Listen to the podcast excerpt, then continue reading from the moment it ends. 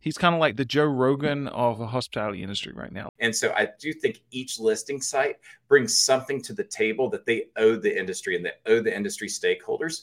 What I have brought to the to those stakeholders with ours is this unique selling proposition really of we want to positively impact stays here and we want to positively impact the idea of a stay there even before it occurs. And so somebody that's researching a destination will hopefully come across our content and be more likely to visit the the destination. So these aren't just the people that are searching Gatlinburg cabins, for example. These are the people that are searching, like, hey, where would I go hiking in the Smokies, or where would I do this or that? And we want to positively impact that journey with video content and photographic content and these insider tips, and really just drive that additional mm-hmm. demand that may not have occurred otherwise. Not unlike the the Super Bowl ad by Airbnb but hopefully a more grassroots version of that that that's there to stay a little bit longer is is really what I would say is our our differentiator slash what we bring to the to the industry ultimately.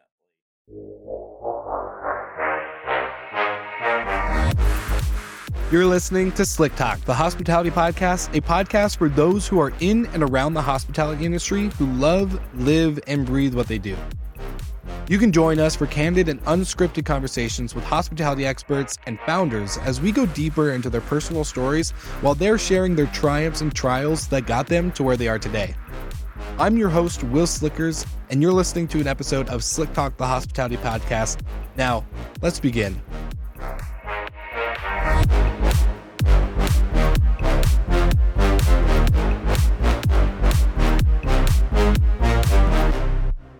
What's up, Slick Talkers? This episode is brought to you by my friends at Minut. And if you haven't heard of Minut, then guess what? They are the perfect co host solution for your technology stack.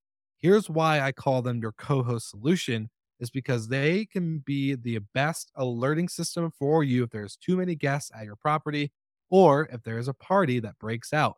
And guess what? Their sensors are amazing. You don't get any false positives, as in dogs barking, the wind blowing, maybe a door slamming or a glass breaking, that doesn't trigger an alert.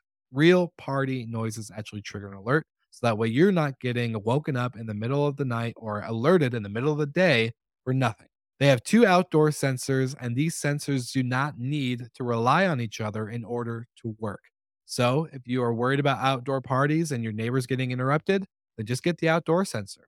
If you're worried about big parties inside your really big vacation home, then get the indoor sensors so that way you can make sure you're covering all the common spaces that you need to. There's a special offer for all Slick Talkers in the show notes below. And now back to the episode.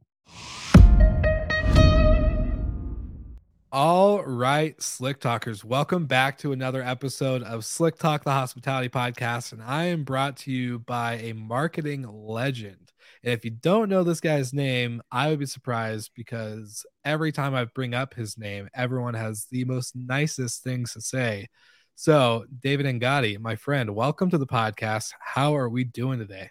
Man, doing well. Thanks for having me on. Super excited to be here for the first time. It's been I've, I've been a long time listener, so glad to be here on the other side of the table. Long time listener, first time guest. You know, just making yeah. waves in 2023. I love it. That's right. Well, David, I want to dive into your story. If you've listened, you, know, you just said you have. So listening to the podcast in the bat in the past, you understand we love to cover stories and people's origins to them making the moves and companies and visions they have today.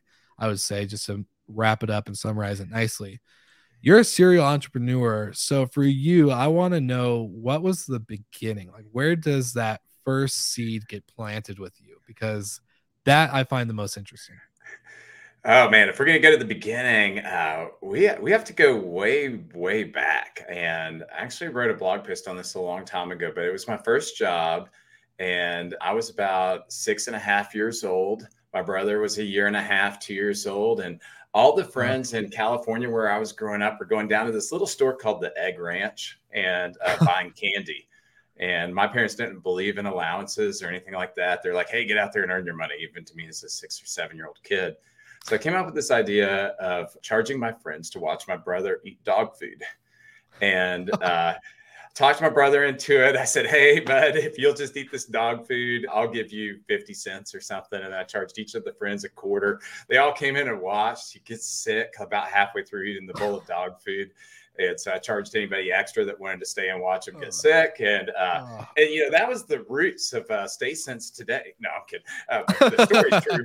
But, you know, hopefully learned a few more lessons along the way to where the, where we are today. But that was really the first taste of entrepreneurism. And it was like, wow, I can leverage uh, this idea in somebody else's time and I could turn that into money. And then I went and bought candy with it and life was good. So that was the very beginnings. Of course, then there were some iterations after that. I'm hoping there's some iterations after that. Your poor brother. Man, yeah, I've yeah. never, my face hurts from smiling already on this episode. So that's the funniest story I've ever heard for anyone getting into entrepreneurship. Ah, uh, man, that's too good. That is too good. So I have this image burned in my brain now of this kid eating dog food and getting sick. And a bunch yeah. of kids laughing at him and like, "Yeah, go Tom!" Yeah. Or who, who was your brother's name? yeah, his name's uh, uh, Doctor Jonathan Angotti. Now he's uh, oh. Uh, a doctor, but you know that that brings him back down to his place. I think he hates when I tell this story. So the more times I can tell it on podcasts or anywhere where it gets mass uh, distribution, then great. Yeah, that's wow. You're spoken like a true brother. Spoken like a true brother. That is okay. So you you got that taste of entrepreneurialism at a very young age, the most interesting way, evolving into let's say phase two. What was one of the first businesses that you started and was like, this is a business, not just to yeah. get candy, but this is a bit yeah. like you're like, I'm gonna make money and we're gonna do this thing and whatever it might be. But kind of give us maybe that first experience from yeah uh, going yeah. into the, the dog food days. Yeah, so uh, I was in high school and I'd had a like a yard mowing business and some other businesses. The the normal you know stories that most people would I, I guess tell when they're talking about like, hey, how'd you make your first little bit of money? And yeah. I'm sitting at a Wendy's and I overhear a realtor talking on the phone about how she can't get anybody out to these houses that she's listing in exclusive neighborhoods and how much she's willing to pay for window washers and how there's just nobody out there that will do it. And so I went over to her after she got off the phone and it's like, hey, I, I, didn't mean to eavesdrop on you, but I just wanted to let you know I have a window washing business. I didn't. And I can be there for you whenever you need me to, and I'll make sure this gets done. And I just heard her talking about the prices. So she was like, Hey, how much does this cost? I basically reflected the pricing. She'd just been yelling into the phone during the phone call. And so from that, the window washing business was born, which then ended up being, uh, we called it D&Ds in, in high school. We ended up with about 30 part-time employees. We had the yard care, the mobile uh, detailing business that did commercial fleets and stuff. And then we also had the the window washing business. And so like that was the beginning of like realizing, hey, we can go from just mowing yards like everybody does to an actual business. And then once I figured that out, the rest was kind of history. That's insane. In high school, yeah. you had 30 part-time peeps just doing all sorts of different business stuff, and you're like, all right, let's go. Yeah, yeah. I mean, it was like we were all pretty immature, and it wasn't like I made a fortune or anything. Most of the money got blown on, uh, you know, different yeah. things that you do in high school. And so then, uh, you know, it was it was a lot of fun, and brought all the friends into the mix, which is like the worst possible idea for business, but it, it yeah. was fun at that time and taught me some more good lessons. Yeah, I was gonna say the lessons learned from that probably invaluable and have applied to where you are today. So, with that, how did you get exposed into vacation rentals? going from yeah. doing multiple you know entrepreneurial things outside of the industry what was the exposure yeah so i've always loved to travel. So the first time i booked a vacation rental was actually for my honeymoon which was in 2004 and we booked this place in hana maui it was awesome. Vrbo was just a, a listing site that you'd get on and you'd haggle back and forth with the owner. You couldn't it wasn't transactional at all or anything. The dates that were showing on the calendar weren't even available. But once i got there and actually had a chance to experience the property. I was hooked on vacation rentals right then. So fast forward a few years, we had an educational technology company that we were able to exit. And so we bought some vacation rentals out in the Smokies. And that's where the story of the professional side of vacation rentals came in because like I got that exposure being a homeowner. I got that exposure of working with different property management companies And from that, I kept thinking, man, somebody's got to be able to do everything that I think is possible with this business model that I'm seeing in front of me. Yet each company that I would try fell short in one area. They didn't get all the areas right. And so I like to call that chapter of life naive optimism. So I looked at this market with, you know, 400 or so property managers in it and thought to myself, no experience. I can do better than all of them. And uh, so jumped straight in and, and tried to do that. And that was in 2013 that we started thinking, hey, we're going to go into property management and actually do this professionally instead of just with a few properties we own. Was that SmokyMountains.com? Yeah, so uh, we we had already purchased uh, SmokyMountains.com, the domain name. We hadn't really built out a brand on it yet at that point. Back then, Wes Melton and I were still business partners at that point, or mm-hmm. we were just starting our business together at that point. And so we were like, hey, let's do property management. A couple tech guys, what can go wrong? And uh, you know, we would spend the next two year, three years answering that question. But it was it was a fun ride. We grew it to about I think it was 130 or so properties over about two years or so. And there was a lot of lessons along the way, but also a lot of fun. Well, two tech guys are able to scale to 100 plus in two years. It's pretty impressive. I would say we've had a lot of people on the show that said, like, it's taken me 10 years, 20 years, however many long to get to a certain. And I, I'm always impressed by the people that can get past 100 within such a short period of time. So, with that learning for you guys, and, and you bought the domain, when did you start building the brand and, and kind of getting to that point where because I correct me if I'm wrong, and I can totally edit stuff out. And if any listeners yeah. are hearing me say this, know that I didn't edit it out. But it's like you get to the point where you're able to sell that business and continue to own the domain though, and become yeah. more of a listing site rather than an operator. So I guess kind of tell yeah. us that transition period. Yeah. So basically, it was it was realizing quite honestly that this was a lot of work we were going to have to yeah. meet with the city and all these owners meetings and you know balancing these two sets of customers and then all the connections between those two sets of customers your your homeowners and your guests and really wanting to do an exceptional job at each which made us the breaking point in between the two ultimately and so along the way we did grow very rapidly and we realized over time that the high level of both customer service for the guests as well as the owner services just wasn't going to be scalable potentially to where we wanted it to go.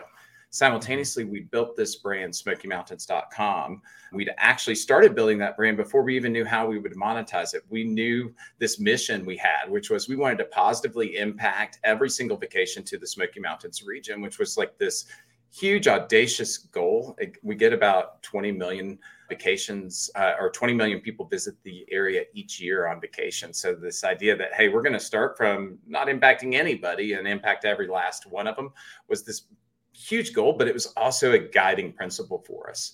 And so every decision we made got filtered through that guiding principle of, hey, is this actually making better vacations for people? Because we felt like if we could just do that, the whole area would benefit ourselves included.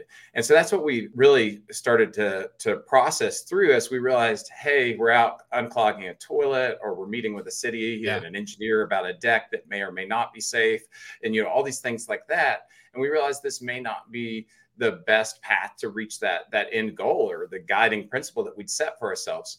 Around the same time, I met Ben Edwards with Weatherby Consulting. We were down at a, a, conference having a couple beers, and Ben was like, Hey, so how are you liking property management? And I'm like, Not very well, actually. And so he's laughing and he's like, Well, you know, if you wanted to sell that, I could sell it for you in a month or two. And I'm like, Really? Hmm. Sure. Okay, let's talk more. So after the conference, I thought he was full of it and this wasn't going to actually happen. so after the conference, he reaches out and we talk some more. And then sure enough, that's he had us under uh, an LOI within about six weeks of the day I met him with Steve Milo and, and now Vtrips, who came in and bought the company from us or the owner contract specifically from us and let us keep the technology yeah. behind and operate as a listing site. Yeah. So it's pretty okay. This is where I get excited because it's very much i don't know if you saw this did you see this as like okay we're going to operate this brand instead this is obviously where my passions lie or did it accidentally through that conversation with ben being like yeah i'm not liking property management to be honest like it's a lot of tedious stuff and a lot of dirty work with of course housekeeping and taking care of owners and sat- trying to satisfy a whole lot of people especially if you have over 100 homes We only have Yeah. 10. And I can only imagine amplifying that times 10 and being like, holy crap. I'd be like, no way. So did you kind of accidentally stumble into create just like, okay, I'm going to sell this? And did you ever think like, what am I going to do afterwards? Or did you immediately go to, I'm going to run this brand now? I'm going to continue to own the domain while Yeah. making a monetary, you know, there's a lot of pieces with that. Yeah, that's a great question. I think it's the first time I've ac- actually ever been asked that question out of all the panels I've been on. You know, was this accidental or did this happen on purpose? And I'd say it's a little bit of both. So I knew I wasn't going to just give the brand to somebody that came along and bought the owner contracts. And so, like, okay, if we're going to keep the brand, how do we monetize that? And it was a pretty logical step as somebody that had been paying commissions to the different listing sites and also knew what we were capable of booking just based on how many bookings we were driving ourselves. We knew that there was opportunity here. And then through the acquisition process, when Steve acquired the homeowners from us, he basically guaranteed to be a customer of it and also Hmm. believed there was a business there as well. And so that was pretty good validation straight out of the gates. And so, uh, which he he was customer number one for us, and, and continues to be a great customer to this day. Mhm. And so, it's one of those things where we had this asset that we knew was worth something. We knew the path to monetizing the asset, and then we had a near instant validation. And, and so from there, it's like, okay, we need to start working on integrations with technology companies. We need to start really refining the tech. We need to figure out how to drive bookings for thousands of properties instead of 100 properties. So there were a lot of challenges to still overcome, but we had a really good foundation to build upon. Well, it's funny because it's like full circle. Two tech guys go into property management, and they come out the other side as tech guys again. yeah, it's like, uh, I, I don't know what that tells us all, but it tells us something. hey, riches and niches, as Brooke Fox would say, riches and niches. That's what Yeah. you know. He always preaches that message down my throat. So I do love though how you talk about you know the impact, right? Like, okay, we're able to make an impact on our guests, but now you're going from zero to 20 million in a year Yeah. for that Yeah. whole destination. I love it because it is such a big mission statement, but with a scalable business of creating a listing site such as smokymountains.com, that in itself is achievable. Like that's it's not like a out of the water goal, but it's actually within your reach. So kind of walk me through this now. You've gone through the sale. Steve automatically who has been a guest on the show. So anyone listening who hasn't listened to his episode, go back. Show note links are all there, etc.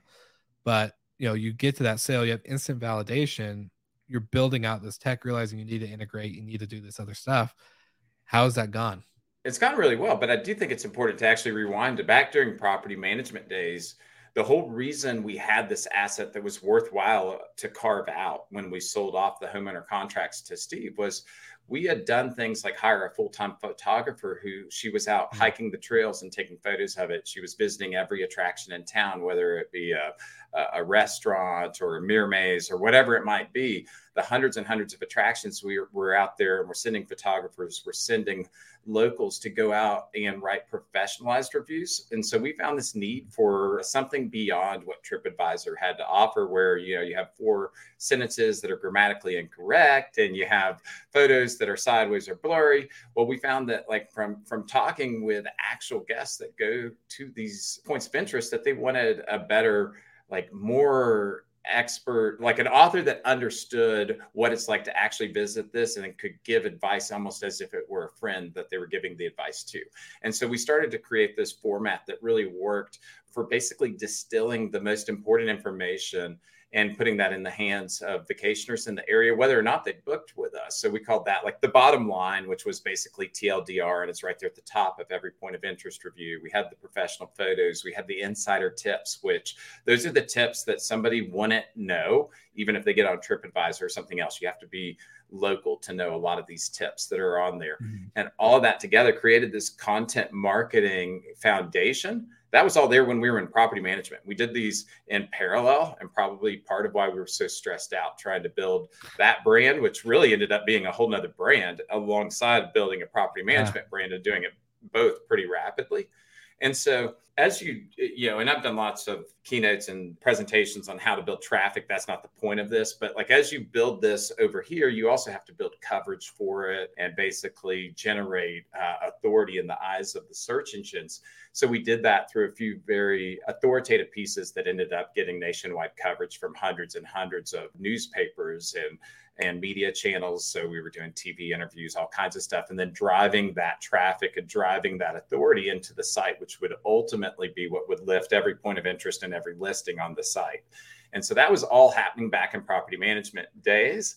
Once we were able to, to sell off the listings or the owner contracts to Steve, now all of a sudden we can focus in on it. And so that let us scale faster, where we were going after additional points of interest a little bit quicker and then also really just dial in on the technology integrations with property management softwares whether it's you know track or streamline or guesty or whoever it might be. You have all these different property management softwares and you really need every last integration which just isn't possible. So then you also go after some of the channel managers like whether it's booking pal or rentals united some of those different ones that are out there on that front too. So mm-hmm. that's what really all of the next 18 months ended up being about was that and then the business development side of let's get a bunch of listings on this site now that we have a listing site i love this story because it, it's very relatable to what we've done with our podcast network and that's why i find so much like joy from this conversation it's like oh dude this is another application of someone doing it in a completely different way but within the same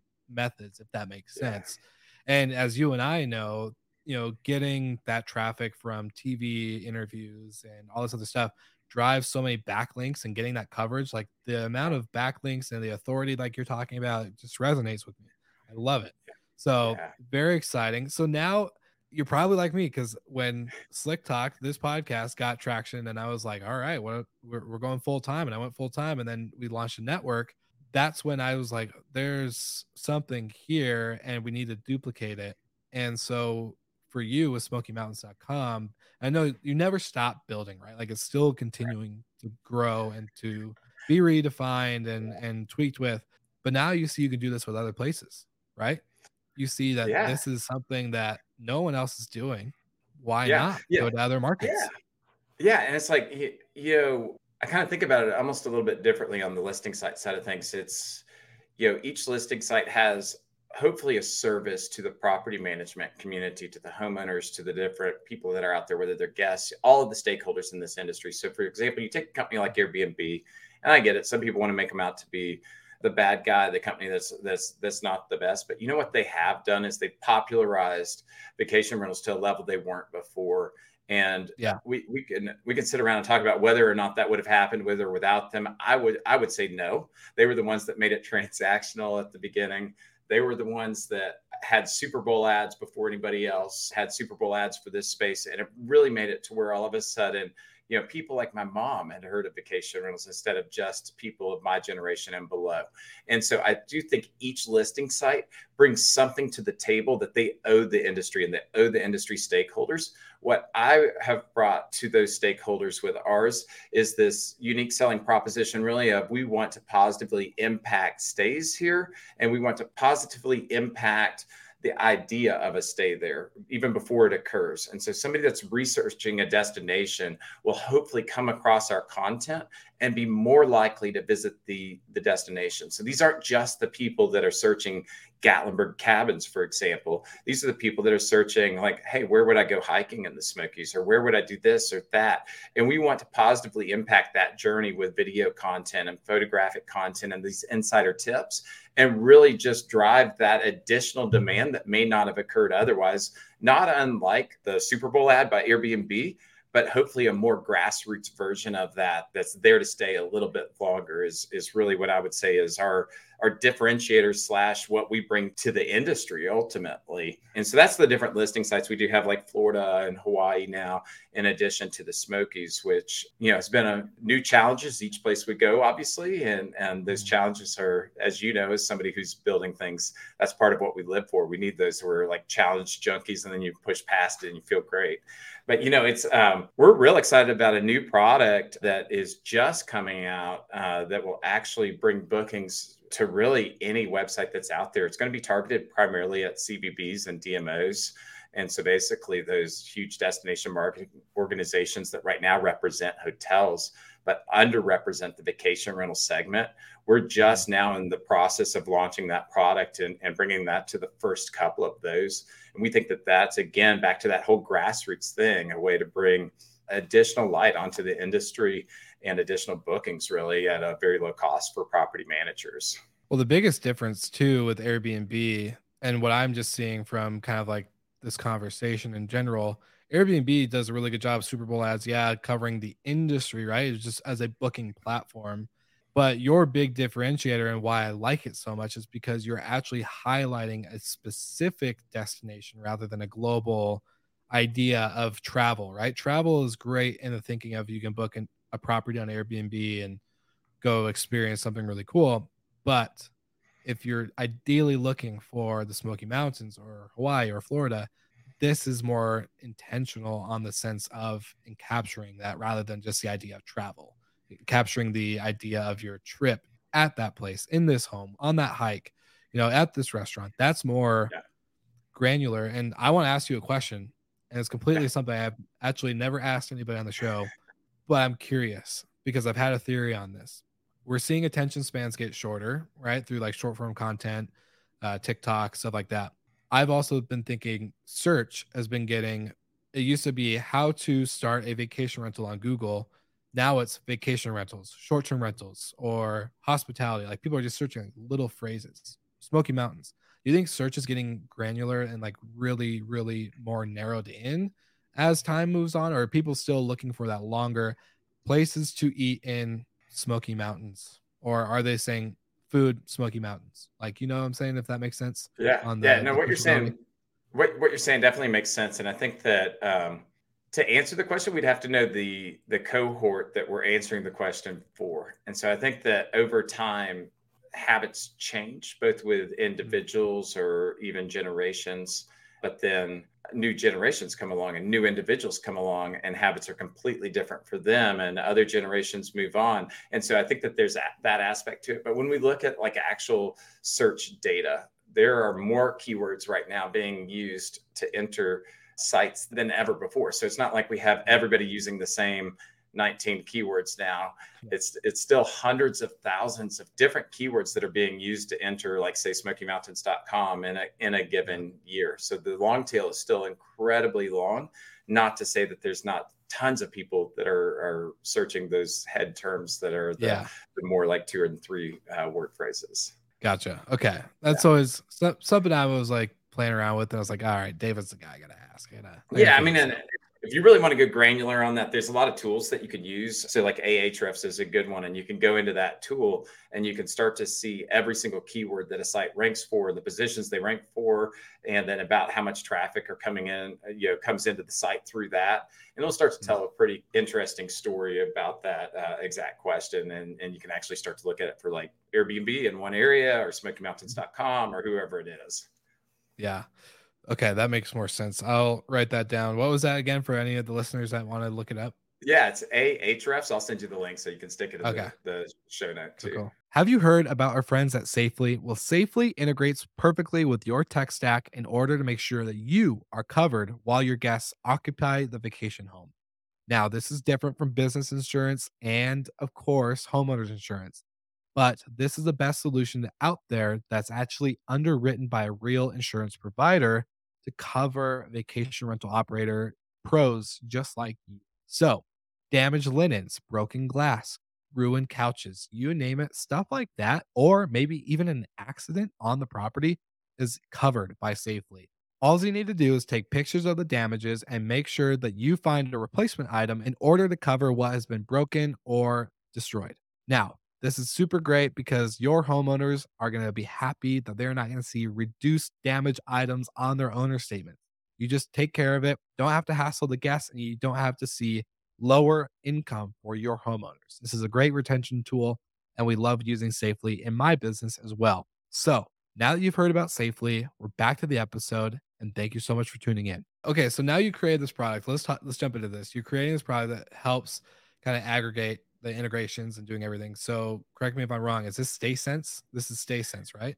Yeah. So so StaySense right. is like our parent company. The, the That came about because all of a sudden we realized this is really stupid to tell somebody in Destin they need to opt into SmokyMountains.com for our Florida's properties to populate down here in Florida. So we're like, we, we need some kind of name that's an umbrella above this. So we don't really for do sure. anything with the the staysense.com brand too much. It's more of like a holding brand that holds everything else. Uh, you know, it does have the different sections of the product that we we launched back in 2018. So we called all of the listing sites along with the DMO product the StaySense Amplify product line when we named it back in 2017 or 18. But basically, more or less, it's just it's these are the the different listing sites, and we needed a parent company umbrella up above it.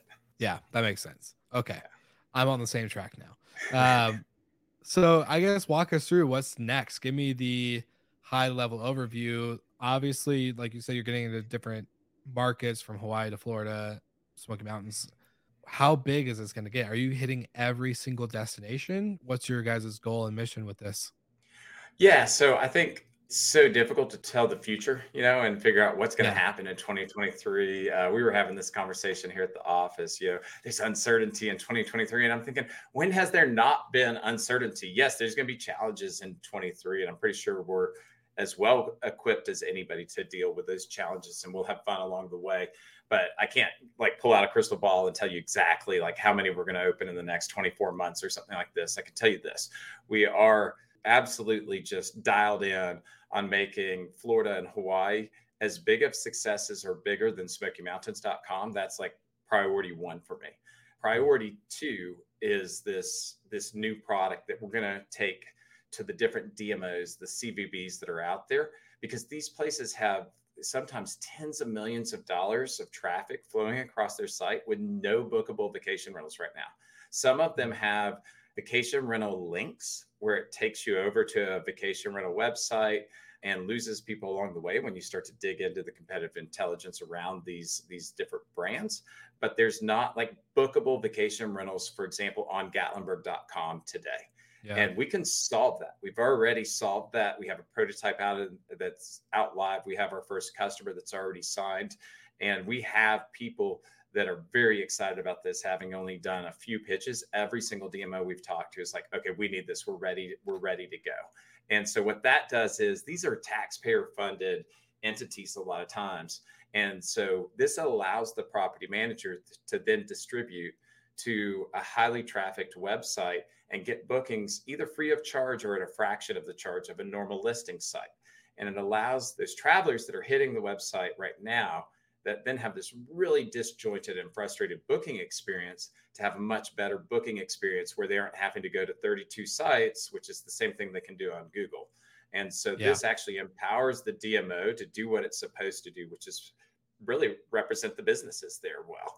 And so that's like when I think about how we could spread fast, that's technology, that's scalable that's maybe what I'm most passionate about in 2023 and what like I'm putting the majority of my time into this year and, and moving forward most likely. So that's the single biggest like excitement point, if you will.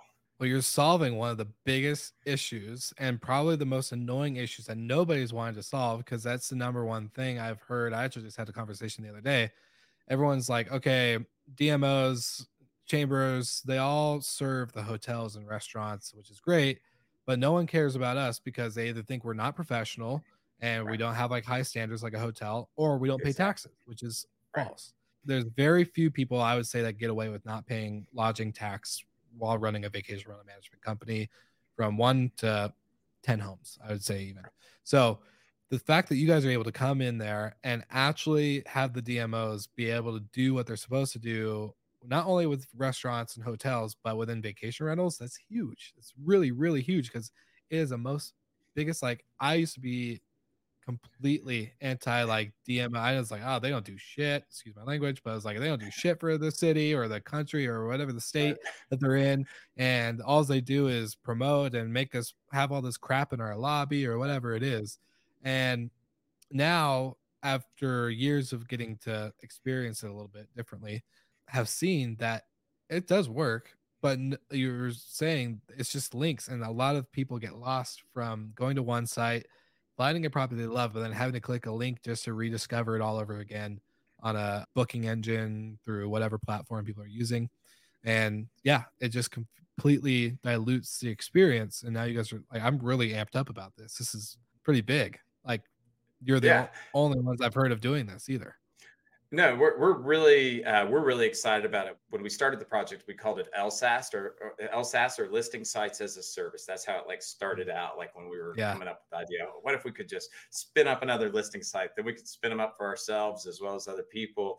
And as the idea formulated over time, we were looking at okay, who would be the customer and who would who would actually benefit from this how can we how can we help the stakeholders in our industry and so over time it turned into this what it is today which is primarily what we believe will be high trafficked individual websites and that are individually owned. So, like an example out in the Smoky Mountains would be pigeonforge.com. A lady named Jessica owns that. That would be an example of she's not a customer yet. Hopefully, she will be after she listens to this podcast. There's my oh, she will. Uh, and yeah, yeah, for sure. So once she hears I'm hanging out with Will, it's all done. uh, and so she's over here. We have like that. That's for profit, which is still good for a property manager out there because again, anytime you can take your distribution strategy and spread it out across more more rather than fewer companies, then Airbnb doesn't hold all the power, or Vrbo doesn't hold all the power, or my brand doesn't hold the power. It's spread out and it gives that buying power if you will, to the individual property management company that they wouldn't have if it was them up against one company. And so that's a good thing when it happens on a site like pigeonforge.com. But it's an even better thing if we can put it on a site like visitmysmokies.com or gatlinburg.com and these different CVBs and DMOs that are out there and get them actually free bookings, which is my my end goal with this is to do that. And it's good for the CVB and DMO as well because they can prove that they actually drove value this way. Now, the question that that you brought up, that they've also brought up, is, hey, what about hotels? And a lot of these areas, hotels pay more taxes than vacation rentals, and so they're better at lobbying than us. It's an older industry than us. And so, what I tasked my team with uh, behind me here uh, is we need a pitch that's true and that is so compelling that the general manager of a Hilton or a Marriott will walk in there and make the pitch for me. And mm-hmm. so, like, that's what we've been working on, which is basically some of the exact pain points you were talking about. Hotels really, some of the hatred for the vacation rental industry and short term rental industry came about because they felt it was an unlevel playing field. And yeah. so, by making sure if you come onto this, this DMO product or this this product that you pay your taxes and you comply with the required inspections and those things, we've leveled that playing field in essence. And whether or not that's something that was already more level than they realized, it reinforces it is a level playing field today in 2023 and gets them more excited about it to where all of a sudden hotels are on board with this as well. And they're playing together rather than fighting each other and lobbying each other out of existence because that's what usually will probably, well, would probably happen if that's the route everyone kept going.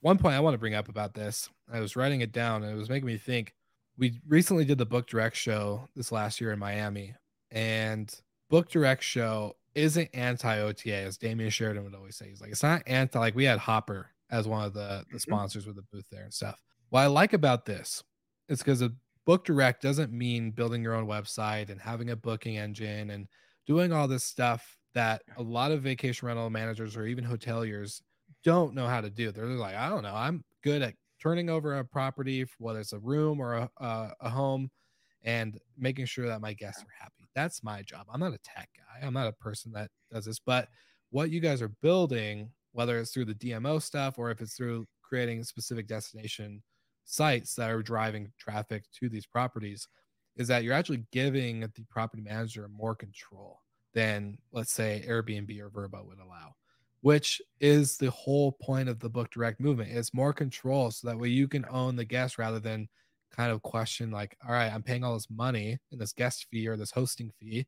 You know, how do I know this is going to work and how can I use this to grow my business in a profitable, sustainable way? You guys are like a great. Uh, sorry if I feel like I'm plugging you guys, but it's just like I love. No, you can, you can keep doing in. that. That's okay.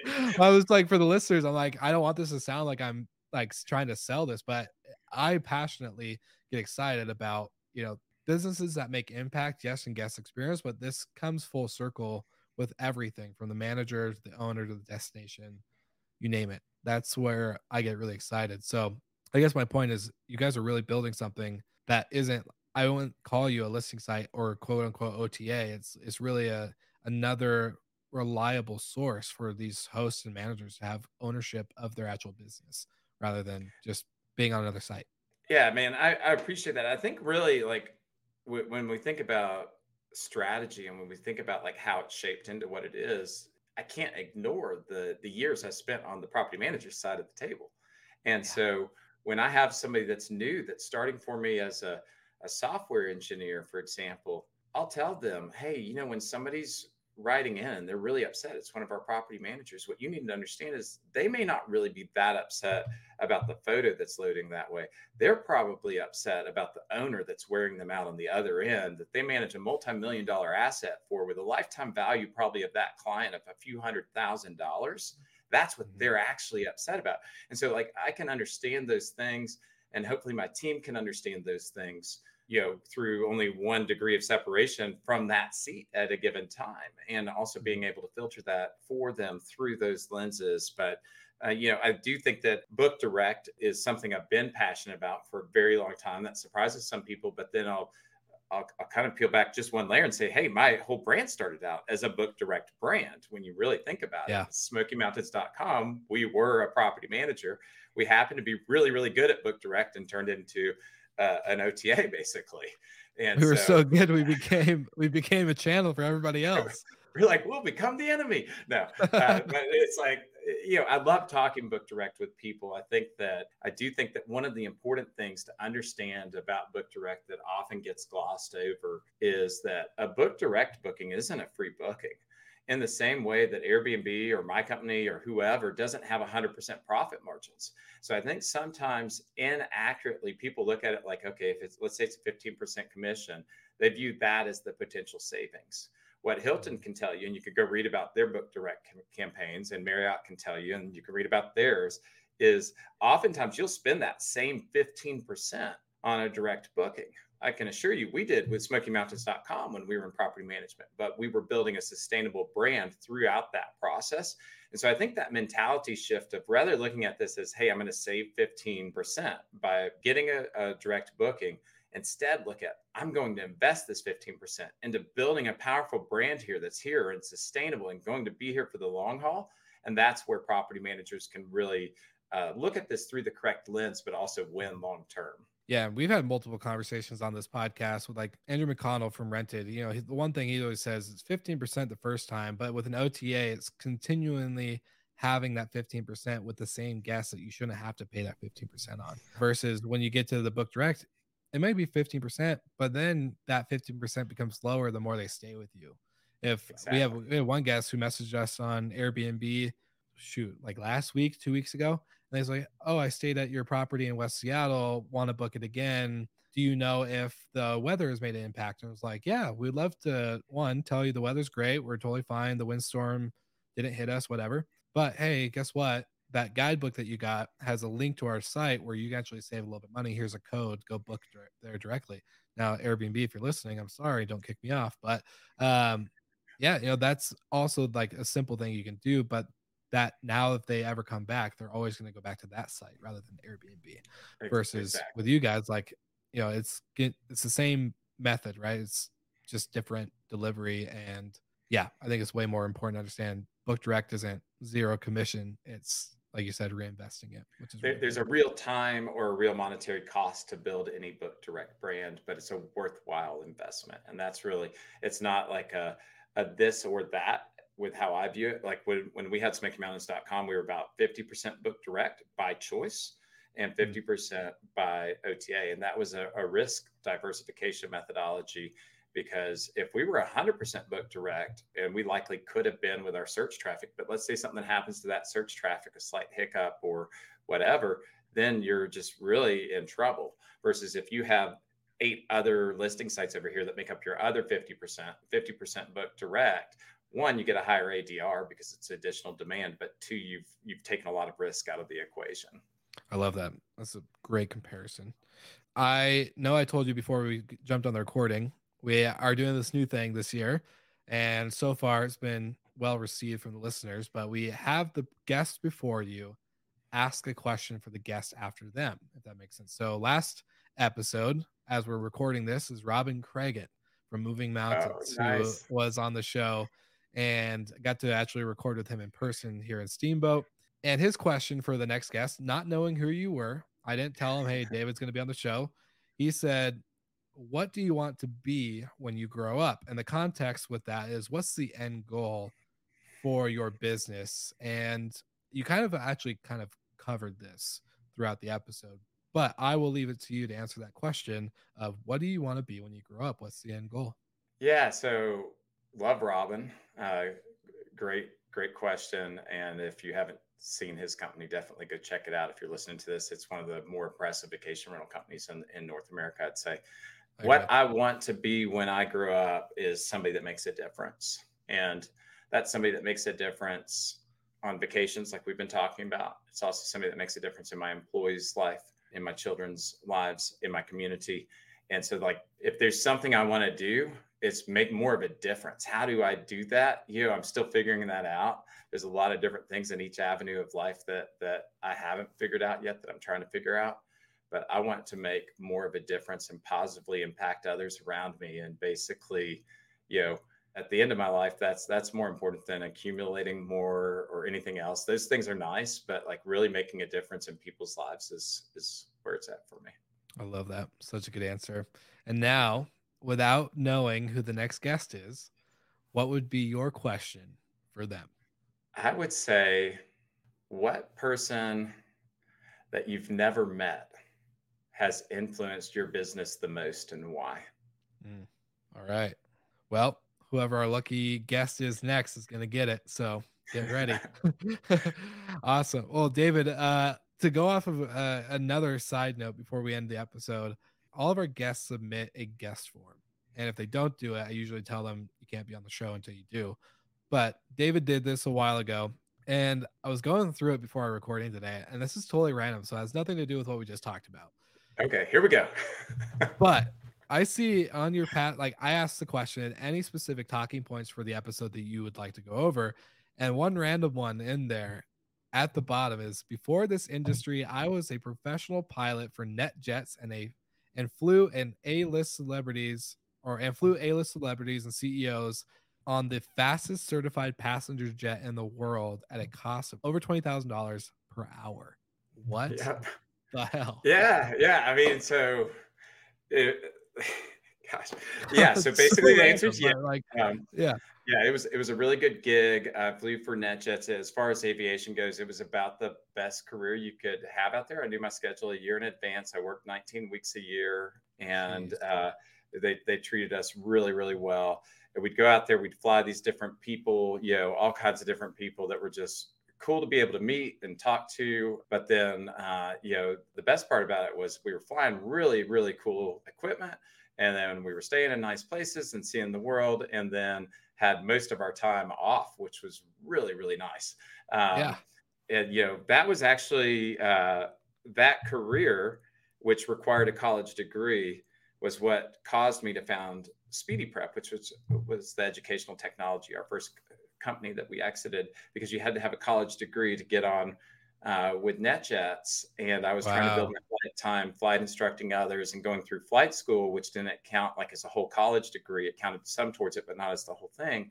I figured out the all these like hacks, if you will, for these different tests that would count towards an accredited college degree.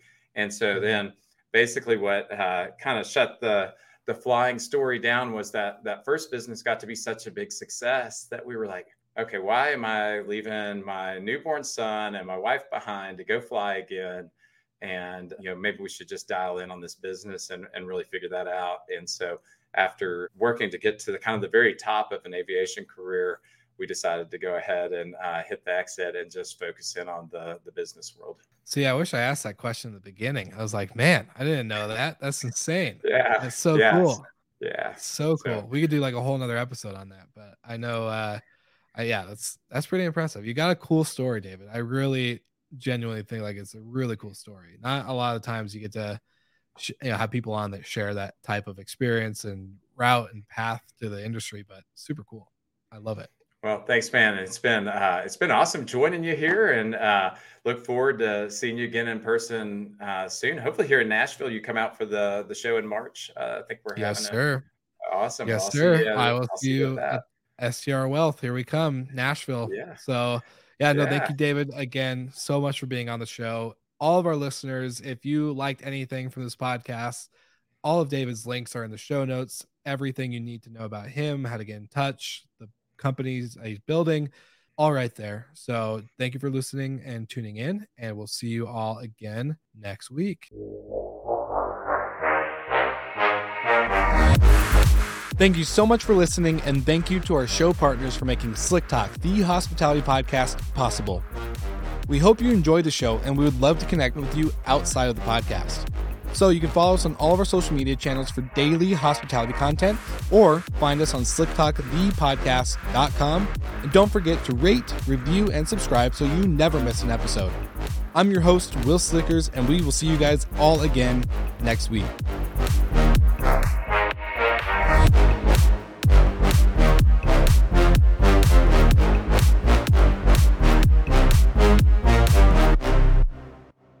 What's up, Slick Talkers? This episode is brought to you by my friends at Hostfully, and their property management software is the best in class solution for hosts and managers alike. They integrate with the best tech solutions out there like operations software, dynamic pricing, insurance, noise monitoring, you name it, they've got it. And guess what? You can also get their digital guidebook solution as well in order to make sure you aren't printing out or writing down guidebook and activities and house manual items for your guests.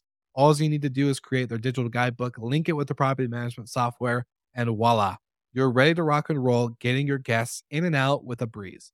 So make sure you check out the link in the show notes in order to get our special offer for all of our listeners. And now, back to the episode.